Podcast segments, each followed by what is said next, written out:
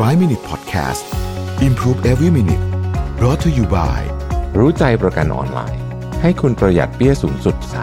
30%เช็คราคาประกันฟรีใน 60 วิรู้ใจกว่า ประหยัดกว่า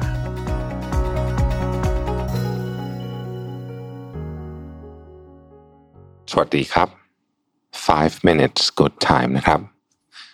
วันนี้ผมอยากจะชวนทุกคนมาสร้างช่วงเวลาดีๆ ภายใน 5 นาที กับ กระบวนการเปลี่ยนวิธีคิดแล้วก็ทัศนคติที่ทำให้ชีวิตเราเปลี่ยนนะครับ ซึ่งมันเป็นบทความที่คุณซีราแมสเนี่ยเขาเขียนไว้นะฮะแล้วผมคิดว่ามันเป็นเรื่องที่จริงมากเลยนะว่าเรื่องสี่เรื่องเนี้ยมันจะทำให้เราเปลี่ยนชีวิตได้ แต่มันต้องเปลี่ยนเริ่มจากทัศนคติก่อนนะครับ อันแรกเลยเนี่ยคือเราโฟกัสที่ progress หรือว่าความก้าวหน้าของเรานะครับ ไม่ต้องไปโฟกัสที่ความสำเร็จของคนอื่น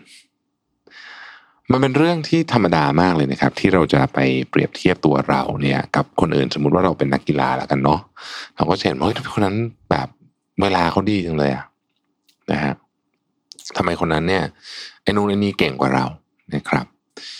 เวลาที่เราเอาคนอื่น ซึ่งมันมีเบื้องหลังที่แตกต่างจากเรามากมายเนี่ยหรือว่าในชีวิตก็ได้นะฮะดูว่าทำไมคนนั้นประสบความสำเร็จจังเลย มีของที่เราอยากได้หมดเลยนะฮะเวลาเราเอาเขาใช้คำว่า measuring stick หรือว่า ตัววัดของคนอื่นมาเนี่ย สิ่งที่มันจะเกิดขึ้น คือมันจะทำให้เราเนี่ยมั่นใจน้อยลง บางทีเราอิจฉา แล้วก็บางทีเนี่ย เราไปลดคุณค่าของตัวเอง สิ่งสำคัญที่สุด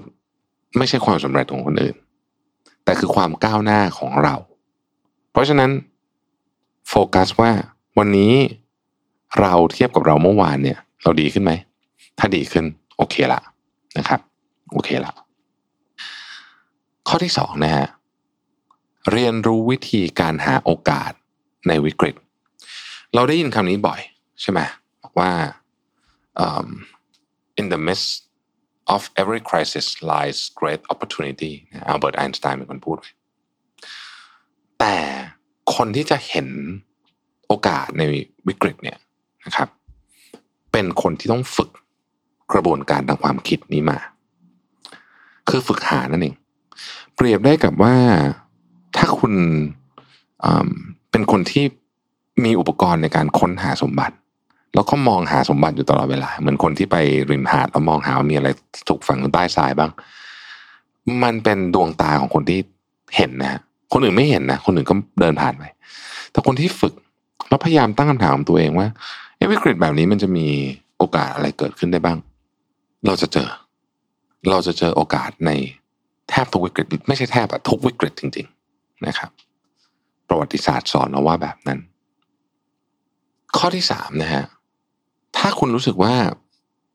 อืม ฉันคงทำในเรื่องนี้ไม่ได้แน่ๆเลยอะไม่สำเร็จแน่ๆเลยเนี่ย ก่อนจะล้มเลิกทุกเรื่องในชีวิตเลยนะเพราะมันจะมีเยอะนะก่อนจะล้มเลิกเนี่ย ขอใส่เต็มแรงอีกทีนะครับ เอาให้รู้ว่ามันสุดๆแล้วจริงๆแล้วถ้าไม่ไหวค่อยเลิกเวนไดเออร์เนี่ยเคยพูดไว้ดีมาก it's never crowded along the extra mile คือไอ้ที่ที่มันทำเกินยากเกินคนปกติที่คนปกติเขาจะทำกันนะสมมติคนปกติพยายาม90เนี่ยไอ้91ถึง100เนี่ย never crowded คือไม่ค่อยมีคนนะตรงนั้นนะนะฮะโอกาสสำเร็จก็มีนะครับ เพราะฉะนั้นการพาตัวเองให้มันไปอีกสักนิดหนึ่งเนี่ยนะ เป็นเรื่องที่ดี ข้อสุดท้ายฮะทุกครั้งที่เกิดความไม่พึงพอใจในชีวิต นะครับ ให้หาพลังจากมัน คนที่ประสบความสำเร็จในชีวิตเนี่ยนะฮะไม่ใช่เพราะว่าเขาพอใจกับทุกอย่างในชีวิต เขาก็เจอเรื่องร้ายๆเหมือนกับมนุษย์ทั่วๆไปนี่แหละ แต่เขามีวิธีการจัดการกับชีวิตในช่วงที่เรียกว่า negative state of mind นะฮะคือช่วงที่มันแย่ๆ ทุกอย่างมันดูแย่ไปหมด คนเหล่านี้เนี่ยมีวิธีการจัดการที่เหมาะสม สามารถเปลี่ยนมันพลิกกลับมาเป็นพลังได้นะครับมันมีบทความหนึ่งที่อยู่ใน Forbes ที่เขาเขียนว่าคนที่ประสบความสำเร็จส่วนใหญ่มีสิ่งร่วมกันมากที่สุดอันหนึ่งคือ วิธีคิดตอนที่ชีวิตแย่ คือชีวิตแย่จะทำยังไงนะสามารถที่จะ สถานการณ์ได้ไหมเนี่ยคือสิ่งที่คนที่ประสบความสำเร็จมีเหมือนกัน วันที่ชีวิตแย่คนเหล่านี้เขาบาดเจ็บสาหัส ก็เลียแผลตัวเองแล้วก็เดินหน้าต่ออาจจะไปแบบเงียบๆในวันที่บางทีมันมันมันเจ็บจริงอะนะแต่เขาก็ไปได้เปลี่ยนมันเป็นพลังนะครับ เพราะฉะนั้นทั้งสี่ข้อนี้ถ้าเปลี่ยนวิธีคิดได้ ผมเชื่อว่าชีวิตเราจะเปลี่ยนไปในทางที่ดีขึ้นทีละนิด ขอบคุณที่ติดตาม 5 minutes นะครับ สวัสดีครับ 5 Minute Podcast Improve Every Minute Presented by รู้ใจประกันออนไลน์ ให้คุณปรับแต่งแผนประกันได้ตามใจ